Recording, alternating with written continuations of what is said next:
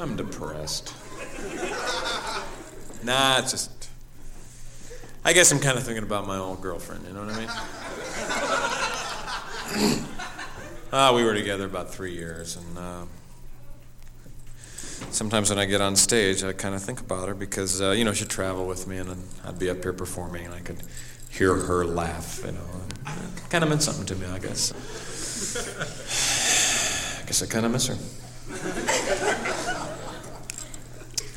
And uh, she's not living anymore, so I.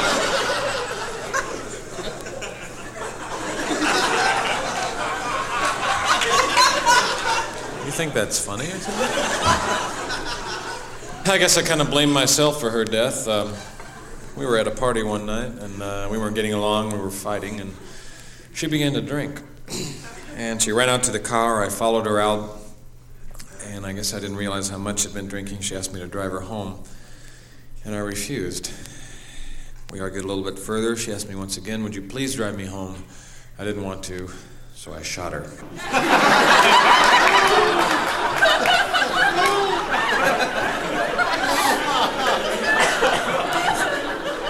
Be shotgun. Cut her right in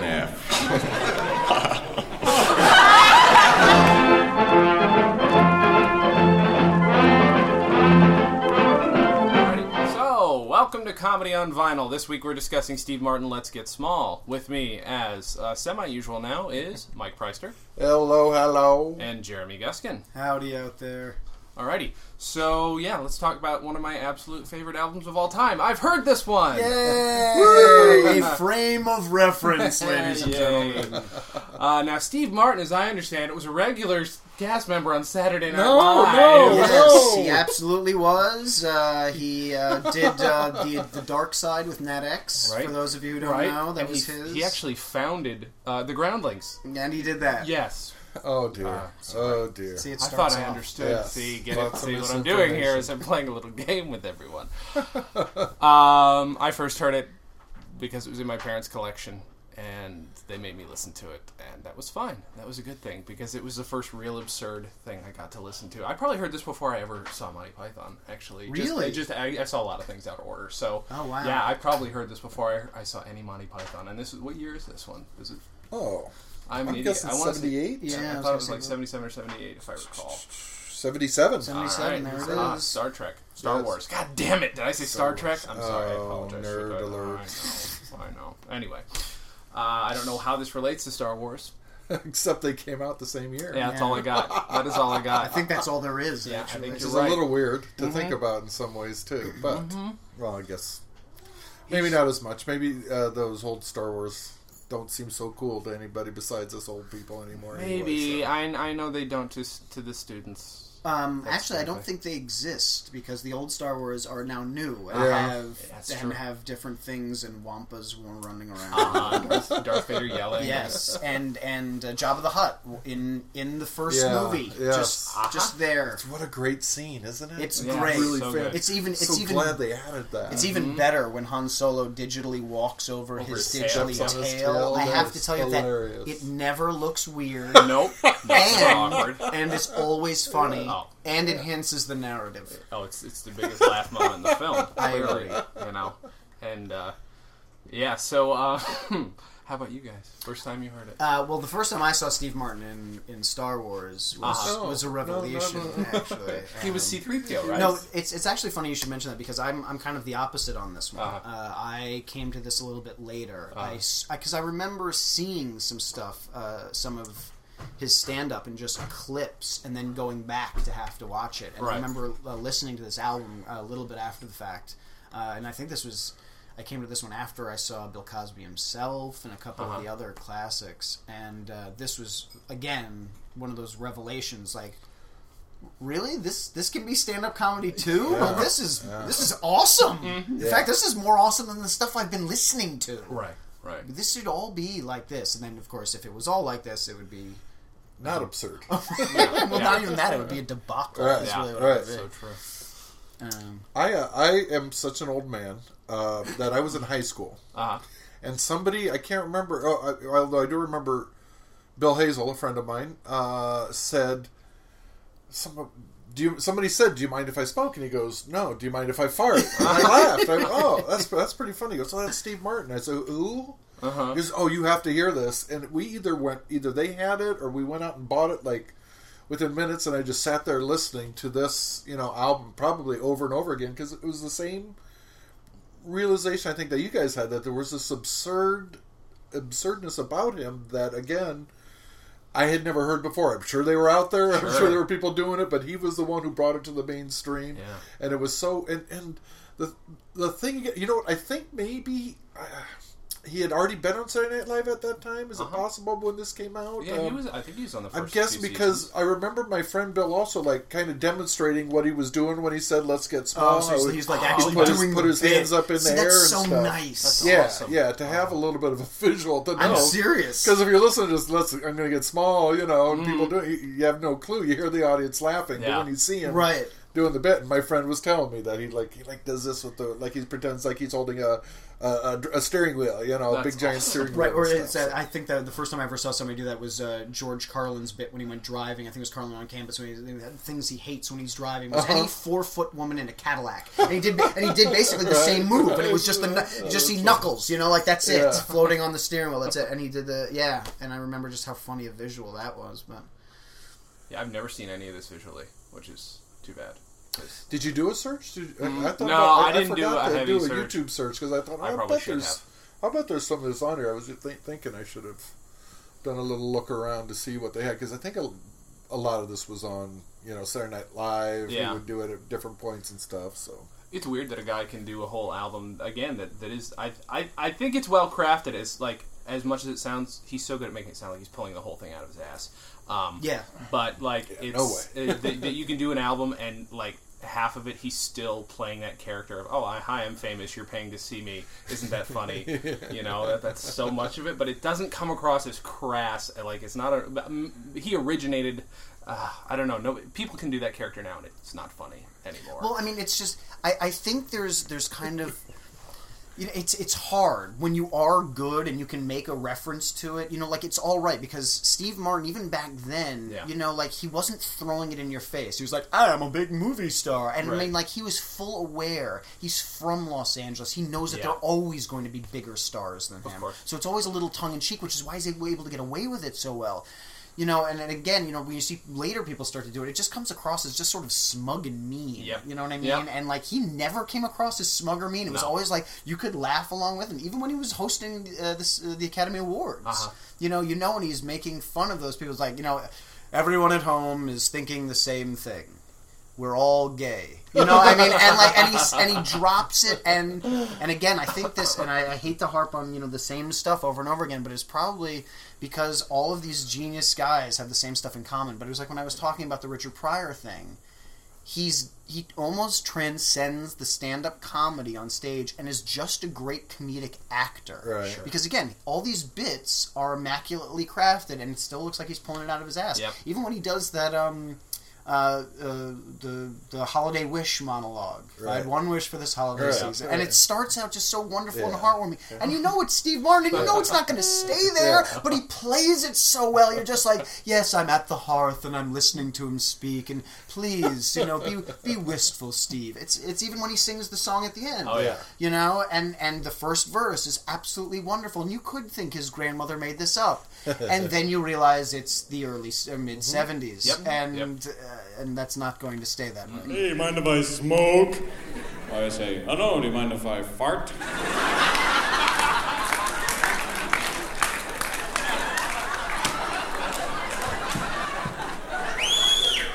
It's one of my habits.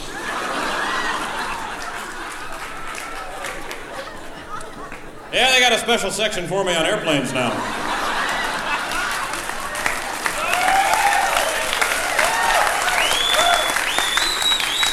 Uh, I think, and again, talking about you know where where bits go to. I have this picture in my head of Michael Scott on The Office dropping an "excuse me" on somebody and just you know Yeah. turning a punch bowl. There you you- know, there you go. like what you know people just like really you know although no, they, I think I think somebody made fun of them doing oh no or, or it was the British one they were doing was up and stuff. Oh yeah, they're doing Yeah. horrible Tim, what's Tim like goes oh really eight years ago you're still doing that one huh? That's it. You gotta love it. White people doing Yes, outdated yeah. '90s slang. yeah, Yeah. yeah.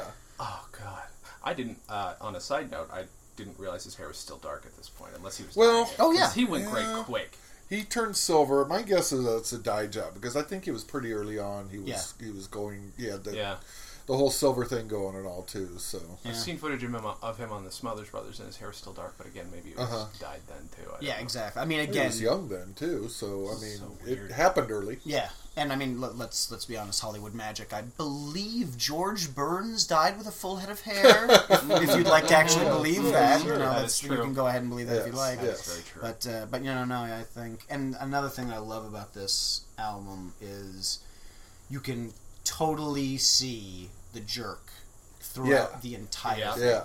And Yeah. I love that because so many comedians turn their material into something, into Right. a TV show, into a movie, into whatever it is, and oftentimes it will work, and even more times it will not. Yeah, Um, yeah. But to to have so many great little iconic lines in this Yeah. album literally jump right into the movie, I and was it's born a poor black child. and there it is. And, Yeah, you know, literally, there it is. Fucking You know, line. it's it's. I think I'd seen the jerk before I'd ever heard this, so I was like, oh, I get what that's going to become. Oh yeah, I think I did too. I think I saw it out of sequence in that way too. Well, he, uh, you know, there's there's the bit in the jerk, the the, the cat juggling. You know, With him playing Yes, the, the- the, the- South the- American right, juggler, right. I just love that bad mustache. and you know, it's like cats have a theme sometimes every now and then. Oh, did, sure. did he do the cat polisher? Is that the? I, but, you Um, know, oh no, an electric dog polisher. Electric dog polish. I think that's, that's- yeah, what it was. electric Okay, dog but he talked about giving his cat a bath. Was it? Right, That yeah, the cat- giving the you cat know, a it seems like yes. one of his uh, pets of choice or whatever that he likes to incorporate as well. Oh yeah, Mm-hmm. and and that's what I love about him is that you know he can talk about political stuff and it's in no way political. Right. You know he is he is doesn't want to associate with any of that crap. He'll bring up Nixon Yeah. and has no position. It's just like you know what Nixon came out with a banjo and just like you know what guys everything's okay and you're like you know what that would have done it for him and I love that because it doesn't matter which side he's on. It's just a great little stupid weird observation. Yeah. That's it. I, I, and listening to this whole thing, it's just so it's it's in no way a surprise that he picked comedy, but the fact that he can do so many goddamn things so well because he is a great banjo player, and that that does help carry it. He's just an entertainer. He's a pure entertainer. That's Yeah. a great word to use. You it. know, there's there's there's a lot of Marx Brothers humor in there too. Oh, there's absolutely. a lot of I mean, like it, it's it's everything that ever influenced him is in there. I think the only thing we're missing is the magic because he was a big magic guy too. Right. Well, you can. Uh, you can see on the cover. Well, it's not even that you can hear him blowing up a, Right. a balloon, Balloon animal, animals. Right. that balloon at one point. That's true. Yeah. That's true. you know, you hear him doing some bad tap dancing at Yep. another point. You know, he does all of it. Mm-hmm. Well, you know, he has this reputation as kind of being a smart guy and a, a, like a worldly man. Too, is. you know, and you know, playwright, and you know, sometimes for me, some some of those things don't work. You know, uh, you know, I mean, I'm I'm a huge Steve Martin fan. Me too, but You know, but uh, and, and like there's movies that I just uh, um, you know are absolutely enamored with the jerk, and, and, and Roxanne is like really one of my all time favorite movies as Yep. well. and and not and brilliant because he's so smart. you know, like to yeah. take Cyrano de Bergerac and update Yeah. it is a ballsy thing Yeah. anyway, but then Yeah. to make it actually fucking work And on then- top of it. And, Yeah. and then I remember seeing some interviews with him at the time, and he was taking around saying, "I want to do an updated version of Cyrano," and people like, "What? What do you mean? Who?" Who? Yeah. And like it was like the first guy who kind of got it was the one who bought it and stuff. Right. But then there's a, there's there's this times where there's this Steve Martin who does kind of like uh, I don't know, it just doesn't hit me at all. You Yeah, know, I mean, you know, even as an actor and stuff too. You Mhm. know, I mean.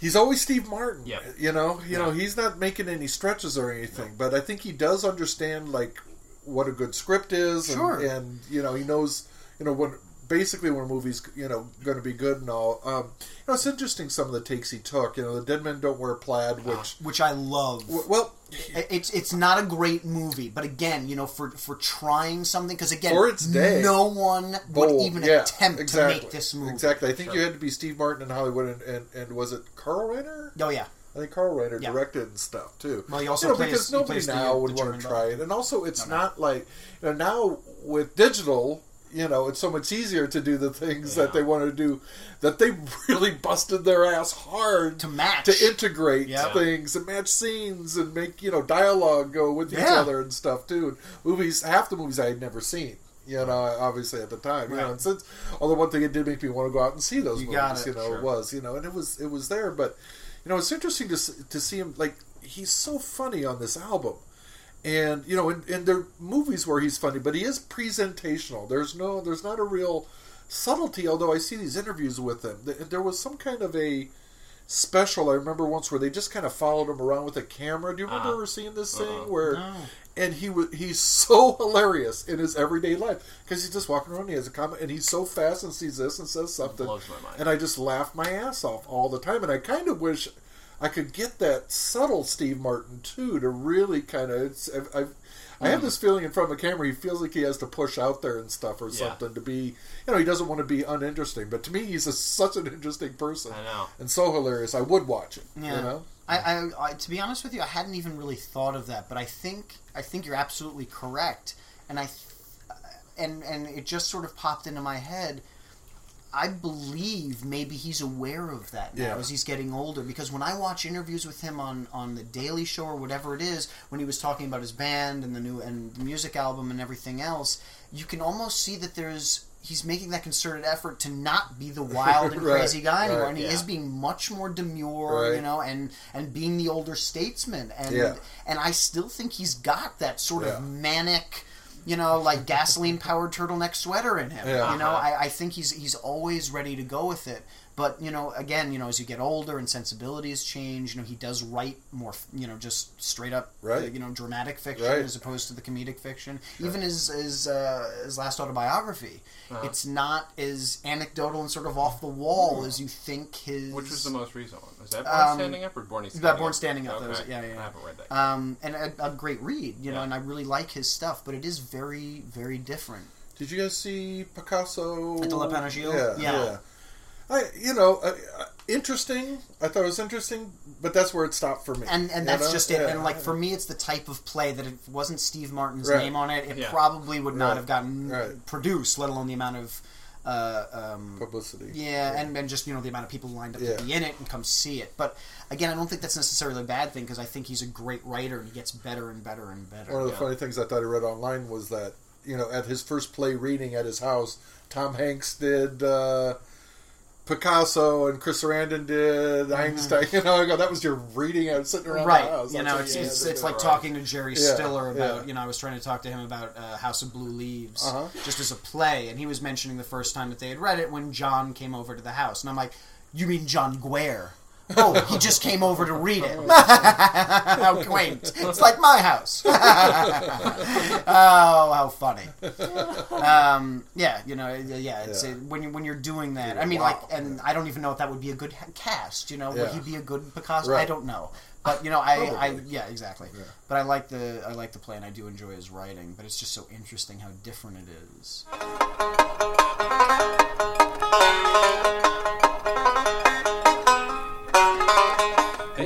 Guy is good.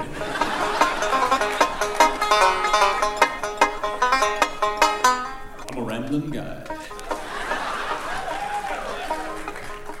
Well, I'm rambling, rambling round. I'm a rambling guy.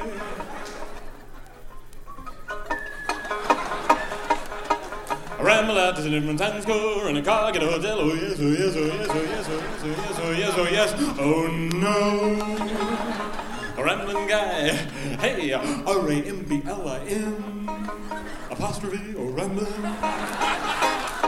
Okay, everybody. You wonder what again. I couldn't find a lot of details about like the genesis of this actual album besides Right. the basic details of where it was recorded and that kind of. Because I would like to know, you know, what what bits were developed over years and years Yeah. and what was fresh and from where, what type of performance he was doing at the time. He Right. was not a straight stand-up. Right, didn't just right. He'd been writing full time for years and years Yeah. at this point too. Yeah. You know, it's surprising. You know, Yeah. I mean, not. I mean, for as good and as funny a performer he is, you know, you sit Mm-hmm. there and go, "Wow, you know, this guy was sitting in a writing room. You know, that was a blast. Right. You Sure. know, in all those rooms and all. But Yeah, I mean, he talked. There, there's one. There's a story. There's a great it's a pretty good documentary called Smothered about the Smothers Brothers. It's, it's pretty good, and uh, there's a clip from an Aspen Comedy Festival where they're doing a tribute to the Smothers Brothers, and uh, he talked about getting his start on the Smothers Brothers show and how uh, Mason Williams was paying him out of pocket for his first like months. Like he had no idea, but Right. Mason Williams was just cutting a, Right. a check. That's every amazing. Yeah, and so like. So thank you, Mason Williams, because uh, yeah, if it wasn't for the guy who wrote Classical Gas, we wouldn't have the guy who played Foggy Mountain Breakdown so well. You know? Hey, next would play Foggy Mountain. um, yeah, he's and again, it's so interesting that we've come back to one of these again after last week, is Uh-huh. because here's another incredibly important, groundbreaking comedian Yeah. who almost everybody born in the last twenty years doesn't even know does stand up comedy. Nope, Yeah. nope. They see him as remaking a bunch of old films that he shouldn't be doing. And and yeah, that's Do you it. think there's a stand-up Hall of Fame somewhere? Somebody must have that, You right? would think Really?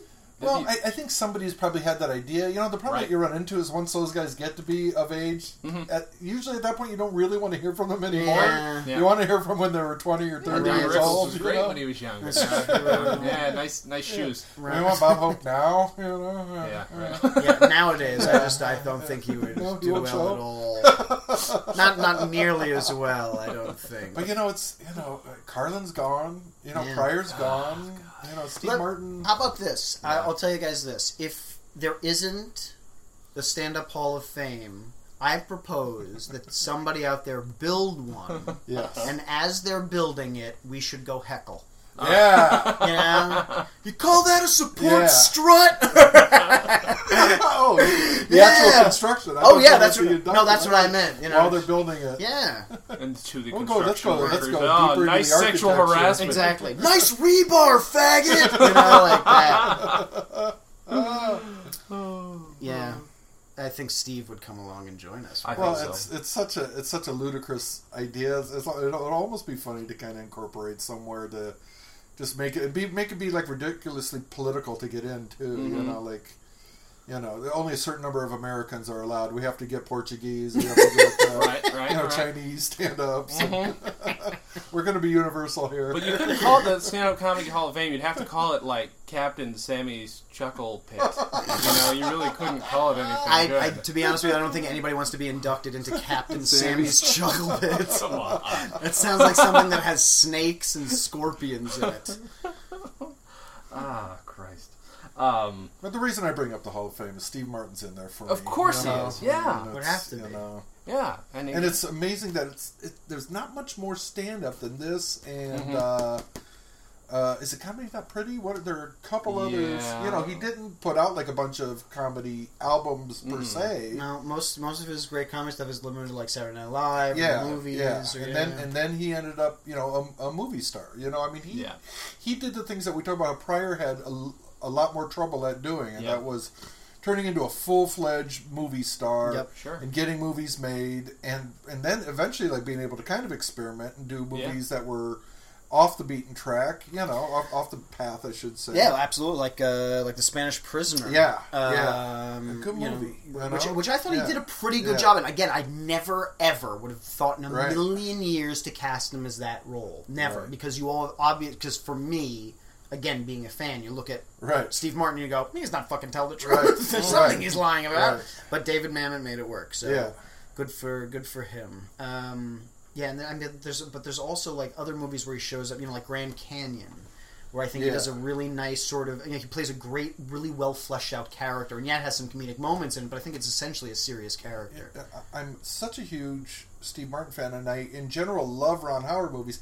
Parenthood for me was not like a movie I, I really kind of got into that much. I I liked it at best, but a huge commercial success. I you loved it. Huge commercial success, and for some reason, I can't remember. It might have been that it was too good that I hated Tom Hulce's character so much that I, was just oh. like, I was more irritated with him. Yeah. You know, Yeah. than- What a and I- great little thing to yeah. get locked in on. I spread it to the whole movie. Yeah, he's awful in that. He's so good. But Robards Right, as the right, dad is right. so No, I mean, good, and Diane is Wiest is fantastic, Yeah, yeah. and Martha Plimpton. I mean, really is a fantastic cast. It's sick. Yeah, yeah, it's it's pretty crazy. It's Pretty really crazy. well done. I was and, too young when I saw it to appreciate Oh, it. you Yeah. Got gotta you gotta see it. And again, there's certain little too old. lines and moments that mm-hmm. just land so well. And and Steve Martin gets his dramatic moments, like that scene where he's trying at the end where he wants everything to go well at the kids' play, and it's all falling down. It's that roller coaster moment, Yeah. and and you can see him, and he's living in it. It's a great acting Right. moment, as opposed to which might have been it could be a Ron Howard line, or it could just be Steve Martin when the kid is wearing just the gun belt and the hat, Right. and he goes. How about I put this on? later?" You know, and you know, and you know that was just like, you know what, he probably thought of that. Saw the kid and it was just like, you know what, I, I was wearing that today and they stopped me on the way into work, which I don't understand because I was on my motorcycle and usually I don't have a problem. You know, you can see him coming up with that bit. You know, Yeah. it's and that's another thing. It's like there are certain comedians I think are so good once you once you listen to them and become a fan and you can kind of get into their mindset you can almost come up with your own material and it's For them. and it's just Sure. Theirs yeah. you know what i mean like i could i could probably at this point come up with a steve martin bit in my head that has Right. absolutely nothing that he's ever said Right. Sure. you know it's like I've it's like, like or a Bill. Murray. a Bill Murray, Right, perfect, yeah. or, or even like an Eddie Izzard, Yeah. or um, or uh, uh, who else? Um, Stephen Wright. You know, Yeah. I mean, like the, Oh, those yeah. people that have just such great material and just such classic timing. Yeah. Once you get an idea that sort of hits that same algorithm, you hear it in their vo- your vo- their voice in your head. You know, yeah. no, You can just say it. that You know, I'm just gonna. Oh, I'll put on Oh, the it'd be easy to be that guy. Yeah, right. Yeah. I wish I were him. How hard could it be to Yeah. be Eddie Izzard for a day? you just have to say jam a lot. But Yes, you know, yeah. But that's you know, again, that's a testimony to two people like Steve Martin who you know found found out how to how to get it out there. You know, Mm-hmm. I mean, again, he was a writer, so I so. You know who knows where he was? I, I, I, did you read that little bit about his dad had like been in a play with Raymond Massey and he Yeah. tried to you know wrote a letter that Massey never responded to to get Uh-huh. him in. So obviously acting, you know, was this kind of love of his and stuff too. That Sure. he you know be performing, but you know if he ends up a writer and then somehow works, it seems like the it went from writer to stand up to movies wa- was his path that he took. Yeah. To art collector. Yeah, art collector, banjo, pianist. yeah. And what else? Um, poet. He's an archaeologist. Is he? Really. Uh, no. Okay. Uh, He I'm just uh, I'm trying to come up that'd with be anything good. that would sound. Cryptozoologist. Yeah, see, that's a good one, but now it's too much. You know, Too much. Too many syllables. Full analyst or something Yeah. like Many that. yeah, he's a he's a linguist and a linguinius. But you know, this is a guy who just thirsts for knowledge. You know, wants to learn more about you know the world and himself and whatever it is. And there's a part of me that really respects this fact that he isn't out there on TMZ. Right. You know, although he's had these personal kind of craziness in his life at times as well. You know, but he's kept it mostly under wraps yeah, and mostly yeah, to yeah. himself. He's a pretty yeah. private person. You yeah, know, and, and that's one thing I wish I knew what what psychosis has uh, informed most of his comedy because that's I- one thing what? I always want to know. To be honest with you, I think it's probably being the sanest one in the room sometimes to put him there. You know what I Could be, mean? yeah. Like, and and not and again, my relationship, you know, history is not at all perfect or even approaching that. But um, yeah, he was with Anne Heche for a while, wasn't he? oh God, that's right. Yeah, he? Is- And he mentions it in pre the book. Does he? Right? Yeah, Yeah, and Yeah, and in fact, and actually, she mentions it in her book, which if you want comedy, you got to read. And I don't want to sound like like uh, horribly mean, Uh-huh. but a group out here did like staged readings of her book, her book? almost like it was the vag- vagina monologues. They took it really seriously, and of course, they all look crazy. But Was, Sure. It- was, was it Steve Martin who literally called her a starfucker or Oh, right, well, I, I, I would referred to her love yeah. that because she is, Yeah, and I don't know if I mentioned this before, sure. but she must be the smartest Yeah. person having sex Yeah, in Hollywood. yeah. Right. She has not made one misstep. No, no. Just, I mean, that is damn impressive for somebody who doesn't look like they literally Right. climbed off the cover of Maxim. Yeah. Right. You know, so good for her. But, um, but yeah, no, he he briefly talks about it, and I kind of love the way he mentions it because. And again, it was one of the things I loved and hated about the book. I wanted more, Yeah. but he really just dangled the carrot on the on the stick out there, just a little bit on all the things. Yeah. Everything I wanted to hear about, he went, "Well, then this happened." I'm like, "Yeah, but I want to hear more about Yeah, it." yeah, so, but yeah. It's, it's, it's, it's, it's just a matter that, uh, you know, I am on stage, and it's my house out here, you know what I mean? And I come out, and I'm giving, and I'm giving, and I'm giving, and I keep giving, and I give some more. And I make a simple request. I say, hey, could I possibly have a blues pie? but I guess the lighting crew feels they know a little bit more about show business than I do. Although I've been in the business a few years, and I think I know what works best. I'm sorry, but I am angry. I come out here and I can't get a little cooperation from the backstage crew. Excuse me.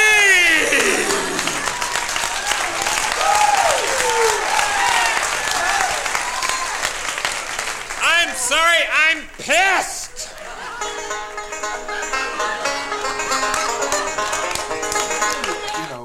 Know what? Again, this is seventy-seven. Smothers Brothers sixty-nine. Yeah. you know, you know, there's eight years in there Yeah. of I'm sure bouncing around. Sure. You know, and maybe that was the developing of the stand-up act. You know, he's in San Francisco, which is not his home territory, but at that time, Sure. it, and still is, you know, pretty nice hotbed of comedy Sure. and, and Mm-hmm. stand-up and stuff. So maybe that's where he ended up performing more. Mm-hmm. Sometimes, you know, you, it's harder to work in your hometown or your home area. You know, easier to go up to San Francisco and say you're from LA than be from LA and get into probably some of the Sure. comedy clubs and stuff. Yeah.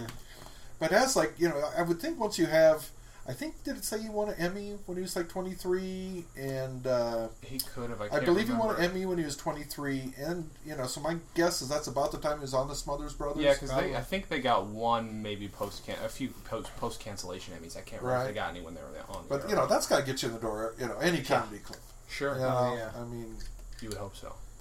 I mean, all they had to do was Google, and they would see where he was. Right, exactly, Right. exactly. So going. But he was like the first guy too to be packing stadiums as a, as a comedian. Yeah, right. That's a big thing. Too, you know, yeah. not and it's obviously not just for the writing. It's f- Yeah. for seeing this guy on TV. But I, again, I, I wish I had been around for the time to see.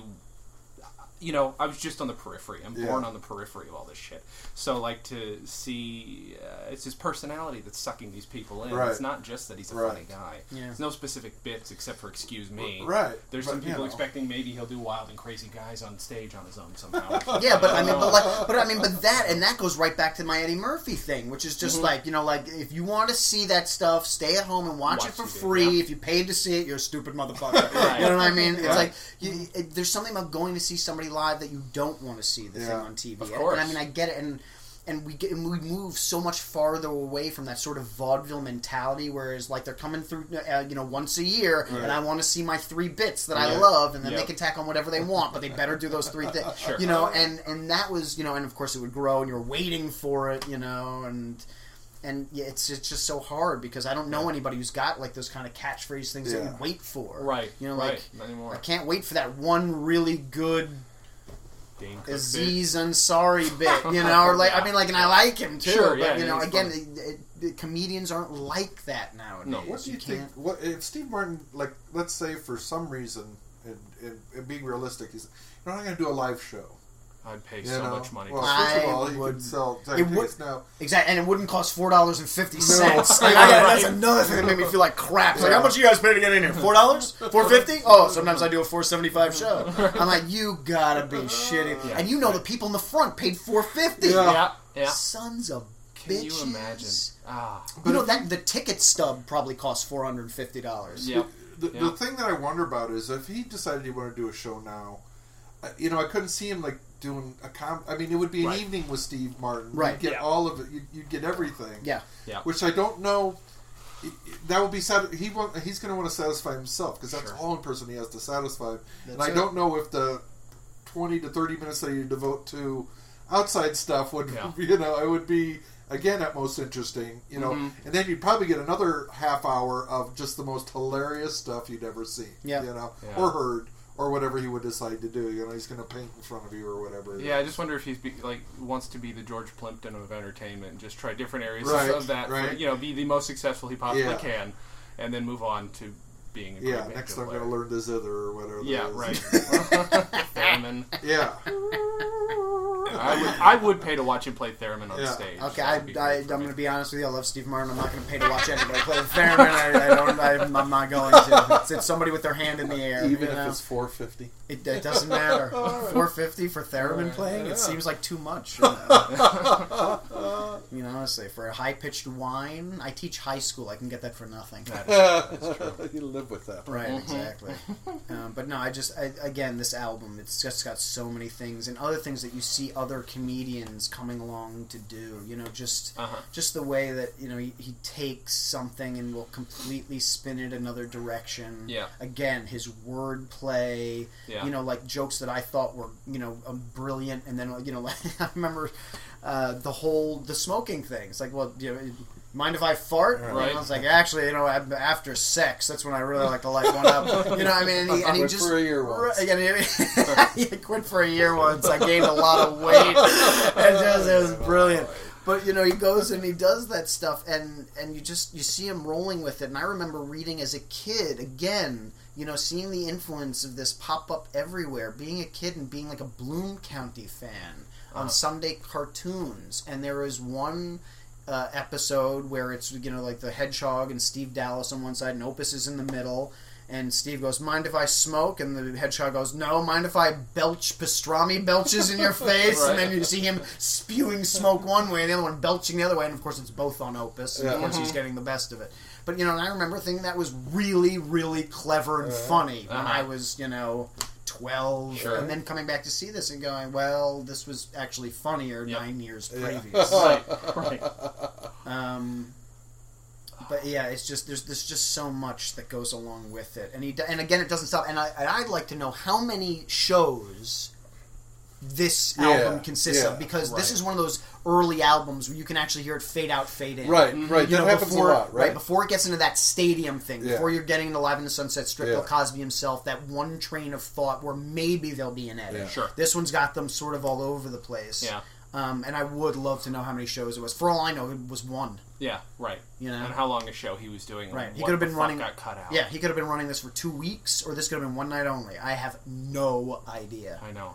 And You know, the, the nature of economics. That uh, my guess is it's at best two or three. Probably. You know, you know, just uh, they didn't want to waste tape. You know, I'm They're making a literally. comedy album for God's sakes Right. here. You know, You know, somebody how- was bitching about the cost. Yeah, and how many somewhere. edits you know, are it they wasn't going to just do? Yeah.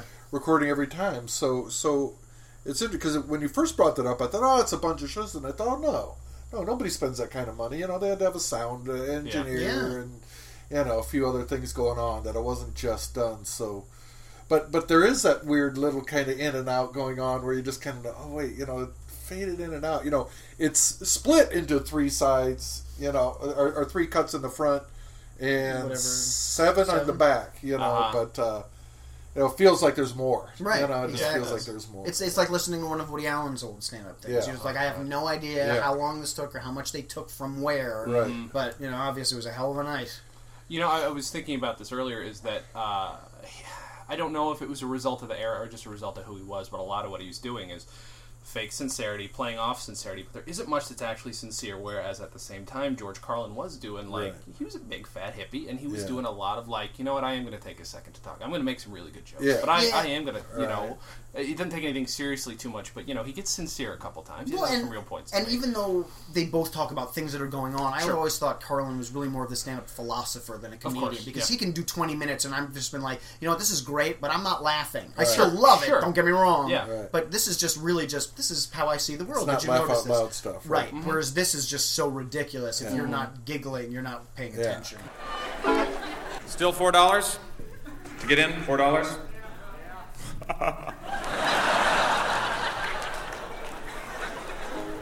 That's not bad though, you know. Four dollars in today's world with inflation and all that. It's like nothing. It's like, gee, I got four dollars. I think I'll throw it out in the street.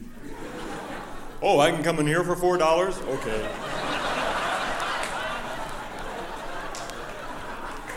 What happens? But I mean, it, I don't know if this was a thing though at the time, if this was a theme, or if it was just Steve Martin doing that, the fake sincerity thing. Now, I don't, and again, I, don't I think it comes from being a brilliant actor and understanding how to set up a good comedic beat. Right. And you don't need brilliant material if you can really set the shit out of it. Yeah. You know what I mean? Yeah. You can set it up. Yep. I mean, again, one of my favorite bits on this, and it's one of those, and it, and for this time, really dark. Mm. It gets an amazing reaction. Um, you know, like my, my girlfriend, Yes. you know, that I broke up with, Yeah. is you know she's not alive anymore. Mm-hmm. You know, and then of course it gets that laugh because you think it's just a bad breakup, and he's Right. going to be one of those comedians talking about, well, my bro- my girlfriend and I broke up, you know, and it doesn't. It's like she's dead. It's like, and then he goes into this serious story, and he gets the audience, and they think, and as an audience member, you think you know. It's like, well, you know, we. We're at this party and we had an argument. And She started drinking heavily, and you know I was mad at her. And she decided, you know, I was like, I, I want to leave. And I was like, you know what, I'm not driving you home. And she asked me to drive her home, and I said no. And so we went outside, and um, I shot her. Uh, you know, and you Yep. think it's going to turn Yeah. into one of those I gave her the keys and I should have, you know, you know, Yeah. and you know damn well it's not going there because it's a comedy show. It's course. not an AA meeting, Right. And and you go with him the whole way, and then he just pulls the rug out. You know, I shot, I killed her. Mm-hmm. That you is know? my favorite joke off the whole album. Yeah, it is. Absolutely. It really it's- is kind of the the uh, uh, climax It- too. and it's brilliant. Just And the, it the keeps setup. escalating. Uh, especially because he plays a bit of she's not living anymore in the audience. I think people think that's funny. Funny, you know, it's like that's, that's disgusting. That's not that's not the funny part. because they know something funny's coming, and Yeah. he turns them around and turns it around. Yeah, and puts it all on them. That, just- that that's as close to a joke, you know, as big a joke as he has on this album too. You know, again, Yeah. so much his attitude, so much, you know, and it's it's interesting that you know, again, we call him an actor. He's acting like a stand-up comedian. And that's- is what he's doing. Yeah. And he's doing so well, and I think he just understands structures of of humor. Sure. You know, maybe not even because they're not jokes. He understands the structure of humor. and and you're absolutely right, and not even just the structure of humor, because he's an entertainer, as you mm-hmm. said, Jason. It's he's also he understands the dynamic of the audience. Yeah, he yeah, understands what the audience is expecting sitting there Right. watching a stand-up show, and he plays with it. Yeah. It's the same thing when he hosts the Academy Yeah, Awards. It's the yeah. same thing when he hosts Yeah. Saturday Night Live. He will stand there and literally he goes, "I know you're watching me Yeah. do this, but hold on a second. I know what it's like to be where you are too." Yeah. So Yeah. let me just say this thing. You suck. All right, yes, we've got that out of the way, or whatever Right. it is, Yeah. and he can go on. He he gets all the performance dynamics because, as you said before, he's not just a stand-up comedian. He's not just an actor. He's an entertainer. Yeah, but it's brilliant self awareness too, because Oh, people yeah. can do self aware and it's not doesn't work. You know what I mean? Self awareness sometimes just comes across as like trying too hard. You know, like ah ha ha, I'm on your side, but there's I don't know. There's like you said, he sells it with acting. He acts the shit out of it.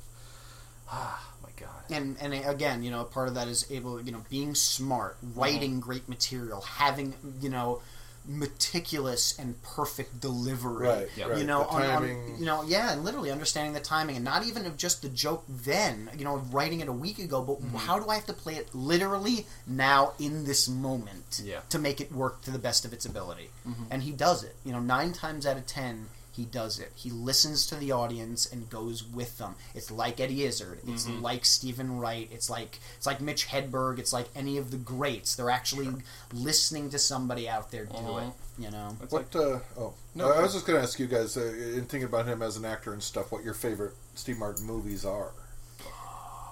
The jerk's going to be on top. I mean, uh, and it, I love the Three Amigos, even though it's not a Steve Martin movie. It is. It it's a is, Steve Martin it's not movie. It's just, as much a it's just as much a Martin Short or a Chevy Chase movie. Sure. You know, but I I, I, think it movie. is. Uh, but I, you know, I, I there's not a hell of a lot I don't like. You know, I Father of the Bride Part Two. I'm not a big fan of. Um, the one with Goldie Hawn in it, where she lives in his house. Oh God. Anything with Queen Latifah.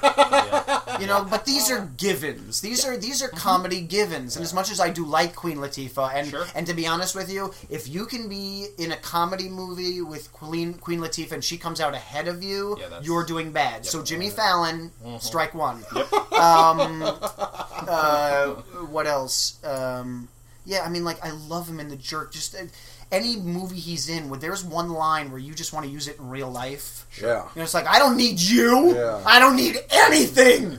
Except for this laugh. and it doesn't. It says, and it could be whatever it is. It's just so perfect. Yeah. You know, so there's that, and again, Parenthood. You can throw Sure. lines out for that, Yeah. and every time it's going to be good. Um, I thought, I thought, as far as recent movie, more recent movies go now, uh, Bowfinger is still, I think, Great. a really solid, Oh, funny movie. I You hate know? myself He and Murphy are great. He and Murphy, I- Eddie Murphy's great. Oh, and he, the two Yeah. of them are fantastic. Yeah. And to be Yeah. honest with you, and this is one of the things I wanted to hit on before we wrapped up. uh, I am born and raised in New York City. I knew absolutely nothing about Los Angeles until I came out here. In fact, watching the original uh, opening credits for Futurama, Uh-huh. one of the things they threw in there was a billboard of Angelyne Uh huh. in the Right. in the three or three thousand, and I sat there with my brother, and we were like. Who's Yeah, that? yeah, you know, I mean, right. like we didn't get any of it. Didn't get any of it, unless it's the guy with the turban and the you know the guitar Yeah. skating down the pier. Don't get it. I don't get it. Mm-hmm. But Steve Martin talks about lo- uh, LA culture better than anybody on the planet. LA Story Yeah. was one Yeah. of the funniest Yeah. movies I saw when I was a kid, and it was one of the ones that got funnier and funnier the more I found out about it. Yeah. You know, uh, again, I can still use lines from that, you know, today, Yeah. and it's brilliant. Walk in LA. you know, like brilliant. You know, like and other things like and again, dead men don't wear plaid. It's one of my favorite things. Anytime I see somebody asleep, I'm like, let me make you a cup of my famous Java. You know, and I'll take 20 minutes to do Right. this. You know, I mean, it's one of the funniest things I've Yeah. ever seen in my life. Um, yeah. I want to see LA Story again. It's it Yeah, me is. too. It's I have to tell you, it gets better every time you see it. Yeah. Every time I see it, it uh, it adds something, and I go, "Wow, I never picked up on that." Like the Mm-hmm. like the valet is laughing at the guy for living in the valley who makes two million dollars a year. The valet is laughing at him. You know, it's like, "Where do you live?" Oh, I'm in the valley. the two guys in the red too fast. I mean, like little things like that. You know, like even uh, um, um, Patrick Stewart's cameo as the. Uh, as the maitre d of L'Idiot, the, the hot, you know, the you know the hot, you know, it's like, do you have any uh, um, low fat dental floss? You know, like things like that. It's you know, and he wrote the whole thing. And again, when he writes it and puts his all into it, even if I don't love the movie, there's still something in it. Like I liked Shop Girl, and I thought the movie was okay, but I'll go see it every time, and I still think it's better than it's like it's like a bad Coen Brothers movie. It's going to be better than nine tenths of the crap out there anyway. Doesn't matter how bad right. it is. Might not match up to their other stuff. You got it, but it's still better than everything else, else. yeah. You got it. You know what I mean? I'd still rather see Lady Killers than Snakes on a Plane or whatever the hell else. You know, like, and that's not one of my favorites. Uh, what's the one? Did he do with Michael Caine where they're the? Uh, it was also a remake. Dirty Rotten Scoundrel. Dirty Rotten Yeah, Scoundrels. yeah, Yeah, yeah. and I, I mean, think I again, not a Went through great, a little bit of that and kind of bailed or something. not a great movie. Apparently, the musical did much, much better. Yeah. Yeah. But it does have one of my favorite lines in the whole world, which is, "May I go to the bathroom, please?" yes, you may. Thank you. You know what I mean? And the face he makes, Yeah. and it's and it's and it's him getting to be, and he's trying to do a more, you know, you know, uh, more of an acting job. He's got Michael Caine Yeah. with him. And he's, Yeah. You can see what he's doing it, but he still is able to do what he does really well. And I think he's, and even though I think he's a brilliant actor, Yeah. no actor can do everything Right. well. Yeah. No actor can do everything well, except for Meryl Streep. Honestly, I, I think she could have played one of the maids in The Help and done a better job. But can she play the banjo? She probably could. I would watch. She sings that. pretty Would you well. pay to She see does. that? She can sing. Would you see? it- Would you pay to see her play the I banjo? would. I would probably. I would watch Meryl Streep do almost anything. What if he's playing the theremin on the stage while she's playing the banjo? Again, this this paying he's for the theremin thing, and you're pimping it real hard. Yeah. Do you work for a theremin company, or Ah, no, I have you, no idea what you're do talking you rep about. a theremin no, player? no, no, I can't. I can't talk about. All it. right. I can't. talk Courteous, kind, and forgiving. Be gentle and peaceful each day. Be warm and human and grateful. And have a good thing to say. Be thoughtful and trustful and childlike. Be witty and happy and wise. Be honest and love all your neighbors. Be obsequious, purple, and clairvoyant. Be pompous, obese, and eat cactus. Be dull and boring and omnipresent. Criticize things you don't know about. Be oblong and have your knees removed. Be tasteless, rude, and offensive. Live in a swamp and be three dimensional. Put a live chicken in your underwear. Get all excited and go to a yawning festival. Okay, everybody. This, this this album again going back over it it has so many great bits that you can literally say oh this is just like a so and so so and blah blah blah and, it's, Yeah. and it's comedians for the next 20 years Well, that's uh, you know, and we brought this up with the other discussions that when you get lines like "excuse me" and "let's get small," that again everybody knows. Sure. You know, you've set a, a, a standard. You put yourself up there. You know, above so many other people, and Mm-hmm. you know, made yourself a part of the you know lexicon of society, you know, of pop culture, I should say, Yeah, maybe sure. not society. Yeah, and again, um, I have to bring this one out because it's one of my favorite Simpsons lines, but it's the one where Krusty's on the phone and he's arguing with someone, and his, his assistant's next to him, and he's on the phone. He's like, "Look, my seven words you can't say on TV bit is totally different from your seven words you can't say on TV bit. You're gonna sue me, huh? Well, excuse me." Hangs up, turns to his assistant, give him fifty grand. Steve Martin online too, fifty grand. you know, I mean, and it's like, and again, y- y- you can brilliant writing can reference other brilliant Yeah. writing Sure. and still be brilliant. Yeah. You know, you can steal from the greats and still be brilliant. Yeah. Uh, If uh, we're going to close out on anything, it should just be to remind people who are listening to this who have never heard this album that you absolutely have to if you want to understand comedy. Yeah. If you want to appreciate comedy, if you want to uh, appreciate absurdity because it really wasn't happening at the time and people were trying to be just stand ups, they were trying to be cynical. This is the antithesis of cynical. It's making fun of cynical. It's also making fun of stand up, but it's also Yeah. celebrating entertaining. You Yeah, know? And again, there weren't like absurdist albums either. That's the one thing you Right. want to remember too. That this was so different from what everybody was listening to Yeah. or seeing at the time. You know? yeah, again, the closest thing I could possibly come up with for this at the time is the Firesign Theatre, Exactly. but it did not have nearly Right. the reach to people. You know, again, this is, and you could see how Steve Martin and the Firesign Theatre, again, because they were so close to one another, and they had almost all the same influences and coming from the same place at the Yeah. same time. Yeah. You can understand where they come from together, but the Firesign Theatre is a completely different animal than Yeah. this. You know, this was meant for the masses, Yeah. and to go to these big places where Firesign Theatre you got to come find. You know, it makes me wonder too. Again, uh, some of the things he's doing. I know we're trying to get it right up. I, I do remember one of his specials, or he. I, think, I can't remember if it was a special or a TV show. And the Nitty Gritty Dirt Band Mm. was the musical guest, Uh-huh. and they did make a little magic. And there's a little thing at the end where whoever normally sings that song, but he came out and mouthed it. You know, Uh-huh. during during. And you know, again, he was friends. I think they were members. Uh, the Nitty Gritty Dirt Band were also a member of the. The King Tut band, whatever. That's that right. little Oh yeah, that's and right. They played backup know. for Yeah, that. I yeah. forgot about that. Yeah, so I, again, wondering what was he doing between '69 and '77? You know, Yeah. and I'm guessing opening for. I- I read somewhere online some uh, Nitty Gritty Dirt Band comes out, but there were a couple, couple other big name Oh yeah. before concerts. Instead of having a open pre for, huh?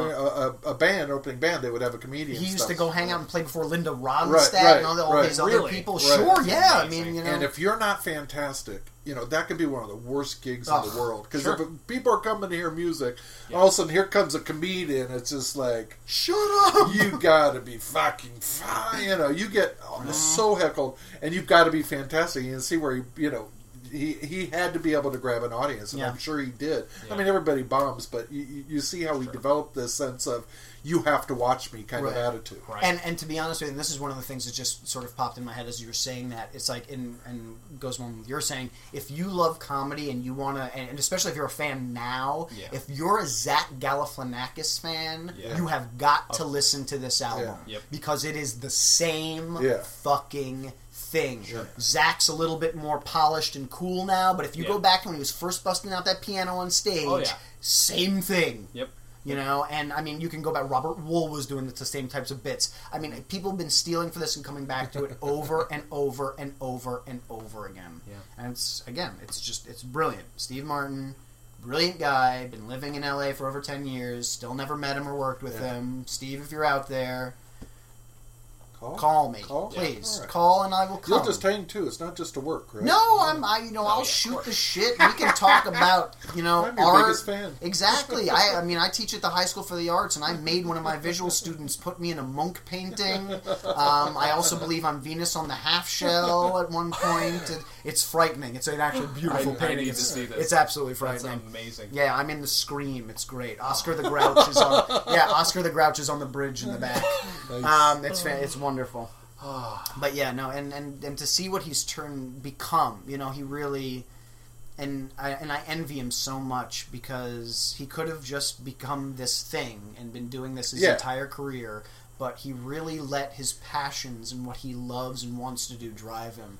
You know, and that's the music, that's the art, Another the- true the writing Renaissance man of our age. and it's you know? and it, and, Yeah. I, and I don't think we're going to get many of these. Right. You know, because even the young people now, you know, young stars now are trying to make music or write. Mm-hmm. They're largely awful outings. Of course. Yeah. And, and and I do think again, it's such a difficult thing to do besides if you want to do it to try to convince others in your camp that hey, I'm going to you know I, I'm going to paint now. Right. You know, your manager and manager. Wait, wait, we can't. They can't make any money off of that, so they don't want you to do that. You know, you're not going to get any encouragement Yeah. either. So Or you have to be big enough as he is. yeah, or it's not the other side where there's just yes men and everything Right, you do right, is going to be brilliant. Right, you know, yeah, it's like yes, right, definitely yeah, do yeah, that. That's yeah. true too. Yeah. Right, so- yes, yes, Miley Cyrus. He should be directing. Yeah. Oh yes, please. You should. Yeah. Oh, he's so Spielberg. He's crap. You should be doing it, man. Yeah. Yeah. We're, so- we're in an age when people can very easily pretend for a few minutes that they're very talented. Yeah. Get somewhere with it, and then they're not going to go anywhere else with it. Whereas Steve Martin could do 10,000 different things, and, but he still picks one of them to do at a time. Yeah. You know? You know, and, ah. and two things that were never up for discussion was he could write and he Sure. could perform his writing. Right. You know, and that and if you got those two things, it's a hell of a springboard. Yeah. Absolutely. But listen to Let's Get Small and Get Small. Yes. When you exactly. do it, too, I highly absolutely recommend. get small. Oh, and another thing I love about it is he did, and I love anybody at that time who's dissing drug culture. Yes. I love Yes. that. I love that he's not buying into it, and he's like he does a little bit of drug bits, but his is Yeah. getting small. You know, like if you can get into the balloon, you're coming with me. You know what I mean? And then when he talks about like dope and everything else, I think those people should be taken out and maimed. You know, what I mean, mhm. like it's just that's an that's an awkward stance to have in 1977. Yes. But you know, man, good for good for Yeah. him. Agreed. But anyway, Well, everybody, thank you so much. We would uh, we, we'll talk more about some other album next, and uh, thank you, Jeremy. my pleasure. I I am a huge Steve Martin fan, so this was this was a lot of fun. I'm, I'll, I'll pick up another one. We'll, we'll go over it, even even though this is the this is the one. This Yeah. is the one that everybody. Let's. We'll find more. What would what would be the worst or most obscure thing to talk about that he's done? I'll find a soundtrack to one of his really bad films. and then we can Oh, really? Because that would because I was trying to come up with like what would the worst movie be, and I mentioned one with Goldie Hawn and the Queen Latifah one, so I think Yeah. kind of let the cat out of the bag. Well, maybe. we'll, we'll we'll do some hunting. Um, but thank you, Mike, also. My pleasure. Always fun. And uh, yeah, thank you very much for listening to Comedy on Vinyl, and uh, we'll catch you next week and things like that. All right. Bye bye. Bye. where's it? There we go. We had a chicken yesterday for dinner, yes we did. And talk about the song. Comedy on Vinyl is recorded at Fort Awesome Studios in Burbank, California. Go to comedyonvinyl.com to follow us on Facebook, Twitter, and Tumblr. Our producer is Mike Worden, and our editor is Jason Klamm. Comedy on Vinyl is a production of Stolen Dress Entertainment. To see what else we're up to, go to stolendress.com and look at our podcasts, our books, our blogs, our videos, and anything else that might strike your fancy. And if stolendress.com is too long for you, you can always go to goo.gl forward slash capital Y, capital S, Q, Z as in zinc, capital F.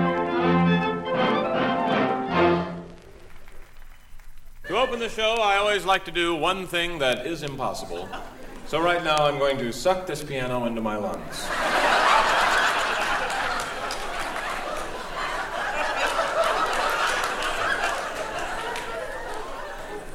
There. Okay, let's get started. Um, we're having some fun, though, aren't we, kids? How many people are here tonight? Raise them up.